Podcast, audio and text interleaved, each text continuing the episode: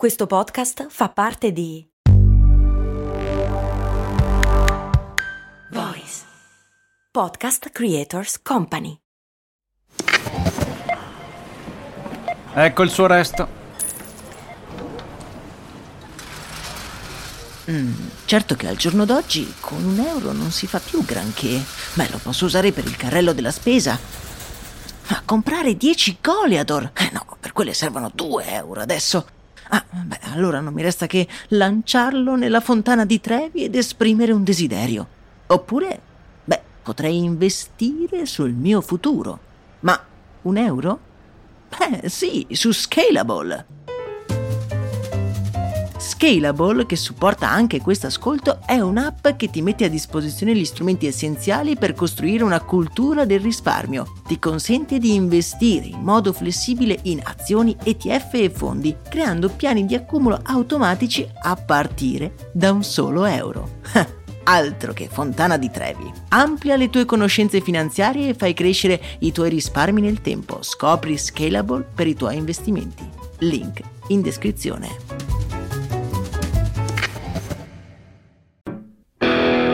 Dietro i marchi più famosi si nascondono le più incredibili storie. Io sono Max Corona e vi invito nel mio personale viaggio nel tempo a scoprire queste storie. Storie di uomini e donne, storie di successi e di fallimenti, storie di brand.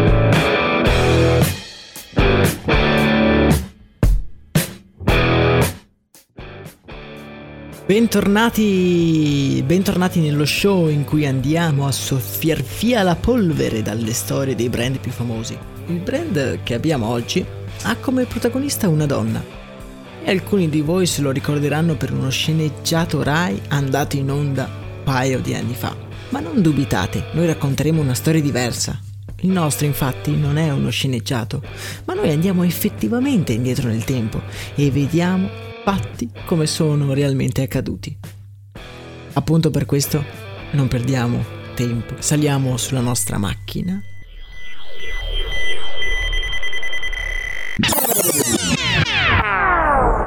«1907. Centro storico di Perugia». È mattina presto, quando una donna giovane sta salendo su di una scala traballante, con in mano un'insegna nuova di zecca. Mettere quell'insegna si sta rilevando più difficile del previsto non dovrebbe farlo da sola. La sera prima, infatti, i suoi soci l'avevano avvisata, ma lei non ha resistito. Non poteva vederla lì appoggiata sul tavolo da lavoro, mentre lei ha un sacco di cose da fare. Poi cosa ci vorrà a metterla su? Mentre si sta sforzando, per poco non perde l'equilibrio e il suo grembiule da lavoro rimane impigliato. In quel trambusto però l'insegna si aggancia al chiodo la ragazza scende dalla scala con aria titubante, come se si stesse aspettando che l'insegna possa cadere da un momento all'altro. Ma non cade. Oh, perfetto! Ora possiamo cominciare.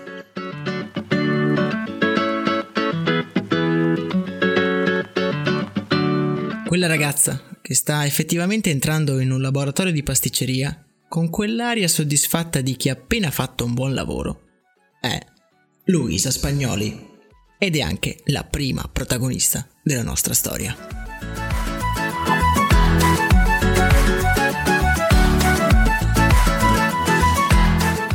Il vero nome di Luisa è però Sargentini. Nasce nel 1877 da madre casalinga e padre pescivendolo e poco più di ventenne sposa Annibale Spagnoli, da cui prende il cognome. I due sono innamorati ma costretti a stare distanti, perché Annibale si arruola nell'esercito. Luisa, però, gli propone un cambio radicale. O meglio, senza chiederglielo, cambia radicalmente la sua vita. Insieme a degli amici, i Buitoni, prende in gestione una vecchia confetteria, decisa a rimetterla a nuovo. Pur amando Luisa, Annibale accoglie la notizia con stupore e con una certa riluttanza. Eh sì, se ancora oggi la parità dei sessi non è ancora una realtà così affermata, figuratevi nell'Italia di fine Ottocento.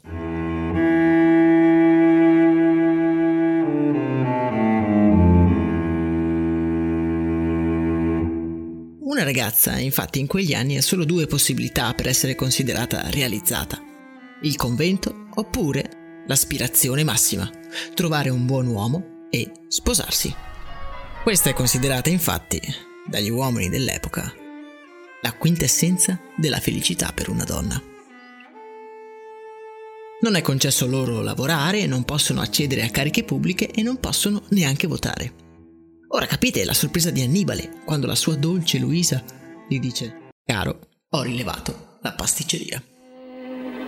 Lo sai, nessuno mi può giudicare, nemmeno tu. Dopo un primo periodo di diffidenza, però Annibale decide di appoggiare la moglie al 100% e di coinvolgere altri tre soci nell'avventura, tra cui c'è anche il famoso Francesco Boitoni, il re della pasta sfoglia. Luisa non ha mai fatto la pasticcera, ma capisce fin da subito che se vuole portare avanti l'impresa di cui anche lei è socia, deve metterci tutta se stessa. In poco tempo diventa bravissima e i suoi confetti diventano apprezzati in tutta la città. Uno di cioccolata avvolge i passanti alla domenica o alla fine della messa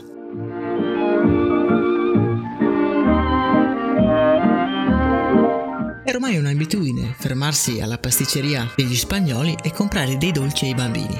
È il 1907 ed è appena nato il laboratorio dolciario Perugina.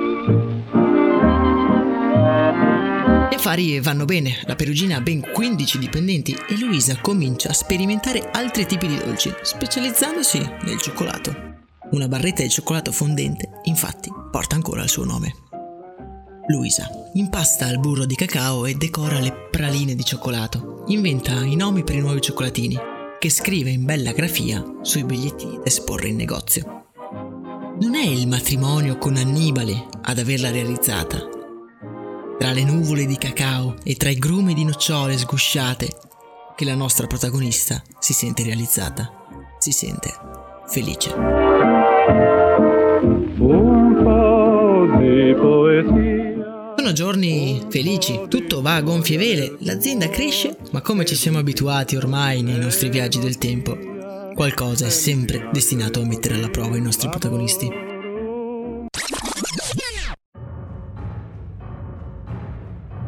In quegli anni un veleno di conquista attanaglia i potenti della Terra, un veleno che sarebbe sfociato di lì a pochi anni nel primo conflitto mondiale.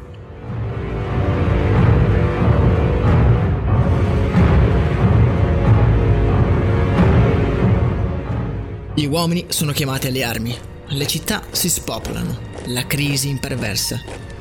Le preghiere dei bambini sono rivolte ai loro padri al fronte e il cioccolato non è più la prima cosa a cui pensano appena usciti dalla chiesa. Ad aggravare la situazione c'è anche la mancanza di operai. Luisa, quindi, decide di arruolare il suo personale esercito. Alla Perugina arrivano quindi una schiera di donne, le mogli dei soldati al fronte. Ben presto però ci si rende conto che le donne hanno esigenze particolari e Luisa, in quanto madre di tre figli e anche imprenditrice, conosce bene queste esigenze. Ai laboratori Perugina si può allattare liberamente e verrà istituito anche un asilo nido dove le madri possono lasciare i figli durante l'orario di lavoro. Grazie all'impegno delle donne lavoratrici, la Perugina resiste alla guerra, ma la situazione, quando tornano i mariti dal fronte, non migliora il cioccolato rimane un prodotto per ricchi. Fanno fatica a resistere i pastifici buitoni. Figuriamoci la cioccolateria perugina. Luisa non si dà pace, ormai sono tutti sul lastrico. Si deve inventare qualcosa. La perugina è tutto per lei. È stata la sua grande vittoria. Deve salvarla a tutti i costi. Una sera non riesce a dormire si aggira per la casa di Perugia senza pace. Mai Annibale e i suoi tre figli sono a dormire. Proprio non riesce a chiudere occhio. Odia stare lì, a fare nulla. Deve andare al laboratorio. È notte fonda quando apre le porte del laboratorio Perugina. Con un misto di rassegnazione e impazienza si aggira tra i tavoli. È tutto pronto per il giorno dopo. Le nocciole sono sgusciate e il cacao è stato accuratamente predisposto. Luisa sorride. Le sue dipendenti sono perfette. Lasciano tutto in ordine come se fosse casa loro. Però il suo sorriso si paralizza, come congelato si sofferma sulle nocciole lasciate da parte. A ciotola ci sono le nocciole che sono state scartate dalle dipendenti perché non integre e inadatte per guarnire la cioccolata. Luisa infila le mani tra quelle nocciole e si ritrova a pensare: ma che spreco! Se sapessero quanto ci costano farebbero più attenzione. Sente montare la rabbia. Tutto quello spreco è inaccettabile. Colta da un raptus improvviso, prende quelle nocciole e impasta tutto con la pasta di cacao. È una furia. Dopo pochi minuti ha il fiatone e si siede a guardare il risultato dei suoi sforzi. Uh, informe di colore marrone. È decisamente poco invitante. Magari con una copertura sopra, al cioccolato fondente e una nocciola integra sopra. Beh, proviamo. Niente male, esclama da sola Luisa guardando quei piccoli cioccolatini disposti su un tavolo da lavoro. Mentre fuori sta albeggiando, Luisa crolla addormentata su una sedia.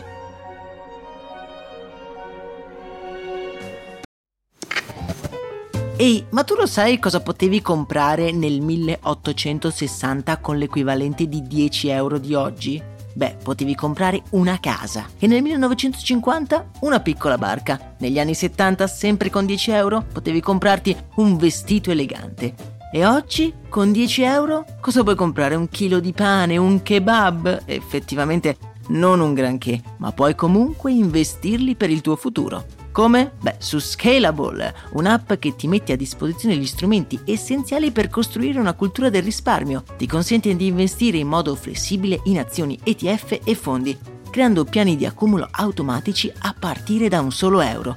Quindi con 10 euro diciamo che siamo proprio alla grande. In più, con Scalable puoi iniziare il tuo percorso di investimento in piccoli passi, approfittando di una sezione dedicata all'apprendimento dei principi base degli investimenti. Amplia le tue conoscenze finanziarie e fai crescere i tuoi investimenti nel tempo. Scopri Scalable per i tuoi investimenti. Link in descrizione.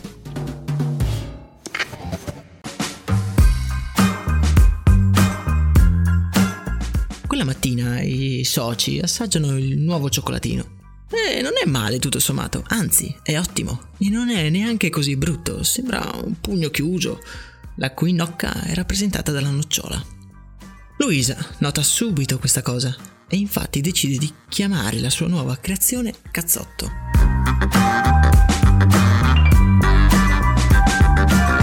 Tutto è pronto e i cioccolatini arrivano in vetrina. Sono tutti elettrizzati e tutti sono convinti che quel cioccolatino darà loro una svolta.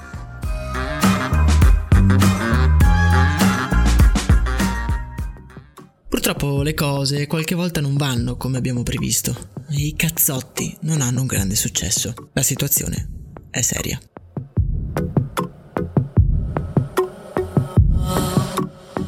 Qui è in quel momento della storia in cui c'è un colpo di coda. Infatti entra in gioco il socio Francesco Buitoni. Tale socio ormai è anziano, ma può contare su una progenie davvero agguerrita. Suo figlio Giovanni sta studiando legge in Germania ma quando suo padre gli chiede una mano per salvare l'azienda di famiglia, non si tira indietro e risponde alla chiamata del capo. Giovanni entra nella pasticceria e viene subito colto da due cose. I cazzotti in vetrina e quella ragazza, ormai è più una signora, in laboratorio, con aria autorevole, dirige il lavoro di impiegate ed impiegati. Lui richiama la sua attenzione. Mi scusi, potrei avere un cazzotto? È proprio in quell'istante che i due, simultaneamente, si rendono conto che quel nome non va affatto bene. Il cioccolato, come detto, è un bene di lusso e come tale le persone lo comprano per regalarlo. Ma chi diavolo è che regala alla fidanzata una scatola di cazzotti? Ma stiamo scherzando. Luisa riconosce il suo errore e incarica Giovanni di trovare una soluzione. Giovanni allora ci si dedica animo e corpo, vuole impressionare quella affascinante signora. Passano alcuni giorni e Giovanni arriva da Luisa con una nuova proposta. Chiamiamoli baci. Semplice, elegante, romantico e dolcissimo. Solamente tu non ritorni più A Luisa il nome piace e cambia subito il cartellino. Quel giorno venderanno tutti i baci prodotti e i clienti cominceranno anche a scherzarci su, flirtando con le commesse. Scusi, sarebbe così gentile da darmi un bacio? sempre solo per sé, mentre invece il destino più t'allontana. Il successo della sua idea fa appassionare Giovanni al prodotto e nel frattempo Luisa si appassiona a Giovanni. I due insieme contattano un famoso artista pubblicitario che rende quei cioccolatini un perfetto regalo per una fidanzata. Quel pubblicitario è Federico Seneca e non solo disegnerà l'iconica pubblicità di baci ispirandosi al quadro Il bacio per l'appunto di Federico Hayez, ma proporrà anche ai due di inserire nell'incarto del cioccolatino un piccolo pensierino d'amore. Il pacchetto è ormai perfetto. La Perugina diventa, grazie al suo prodotto di punta, il più importante azienda dolciaria della penisola prima e dell'Europa poi. Con braccia colme di fiori. Il marito di Luisa, Annibale, a causa di attriti interni, lascerà l'azienda nel 1923. E così Giovanni Buitoni avrà via libera con l'affascinante signora Luisa Spagnoli. I due si frequenteranno e avranno un'intensa relazione, pur non andando mai a vivere assieme. Può dire infatti che Giovanni abbia conquistato la bella Luisa con un bacio. Tu, dove mai sei tu? Senti Dopo poco tempo Luisa lascerà l'azienda negli anni venti per andare in pensione nella sua villa tra le colline umbre e dedicarsi alle sue due grandi passioni, le piante e gli animali. Nella sua tenuta infatti ospitava ogni tipo di animale, dalla scimmia ai preziosi conigli d'angora. La sua passione in particolare sono proprio questi conigli dal pelo lungo e vellutato. Li pettina in continuazione. È sempre ricoperta dai peli di questi conigli sono veramente fastidiosi. Passa ore a toglierseli dal maglione. Mentre fa questa operazione ha una intuizione. E beh, potremmo filarlo e farne dei capi di abbigliamento di classe. Luisa è una donna, ma prima di tutto è un'imprenditrice. E a differenza di altre coetanee ha imparato a dare fiducia alle sue idee. Nonostante il fatto di essere in pensione, decide di rubare alcune operaie alla fabbrica perugina e di metterle a filare il manto del coniglio d'angora. Il risultato è un tessuto incredibilmente leggero e raffinato. Per ottenerlo, però, ha bisogno di numerosi esperimenti. Sperimenta a lungo nel suo garage. Tutto il paese è coinvolto e piano piano il coniglio d'angora diventa un allevamento comune in quelle zone. La Luisa aveva anche brevettato un metodo mediante il quale era possibile ottenere la lana dei conigli senza tosarli, maltrattarli né tantomeno ucciderli. Ed è così che il marchio Luisa Spagnoli diventa un vero e proprio marchio e in poco tempo conquista la moda italiana, poi diventando una griff rinomata in tutto il mondo.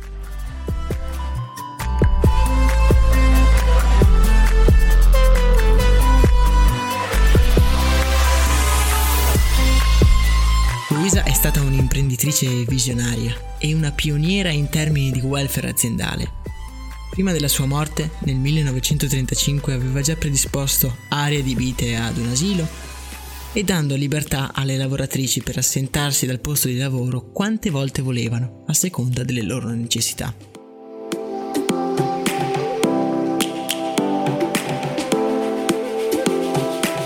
Saggiamente i figli di Luisa non rinnegheranno l'opera e il pensiero della madre. E gli anni 40 regaleranno alla famiglia Spagnoli e alla Perugina un sacco di soddisfazioni.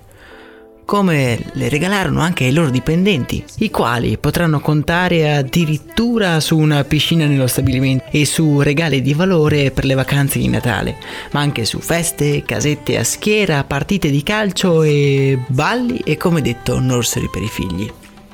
Ma Luisa non potrà vedere tutto ciò.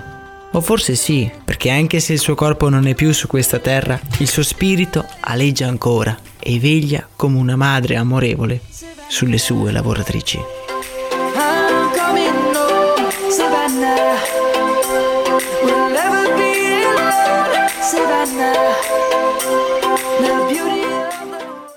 Bentornati nel presente! Ah, che bella storia! Mi sono proprio divertito in questo viaggio nel tempo e devo dire che la storia della Perugina e di Luisa Spagnoli in particolare potrebbe essere di ispirazione anche a molti manager odierni. Un'azienda che nella sua storia ha introdotto alcuni aspetti che sarebbero all'avanguardia ancora oggi, nel 2020. Se volete approfondire alcune curiosità della storia, vi consiglio di seguirci sul nostro profilo Instagram Storia di Brand. E mentre che lo fate io mi gusto un bacio perugina. Beh, eh, visto che siete arrivati fino a questo punto, direi che vi siete meritati il bigliettino. Quindi, nel mio caso recita questa frase. Le grandi cose si dicono in silenzio. Beh, decisamente appropriato. Voi che dite? Dammi un bacio e ti dico di sì. Nell'amor si comincia così. Con un bacio senza dir stupide parole. Ogni donna sa capir quello che si vuole.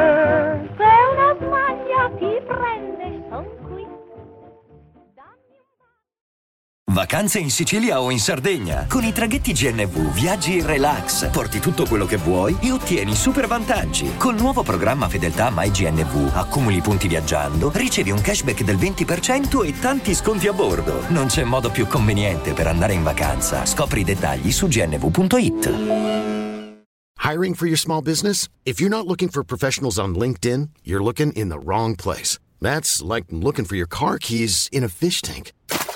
LinkedIn helps you hire professionals you can't find anywhere else, even those who aren't actively searching for a new job but might be open to the perfect role. In a given month, over 70% of LinkedIn users don't even visit other leading job sites. So start looking in the right place. With LinkedIn, you can hire professionals like a professional. Post your free job on linkedin.com/people slash people today.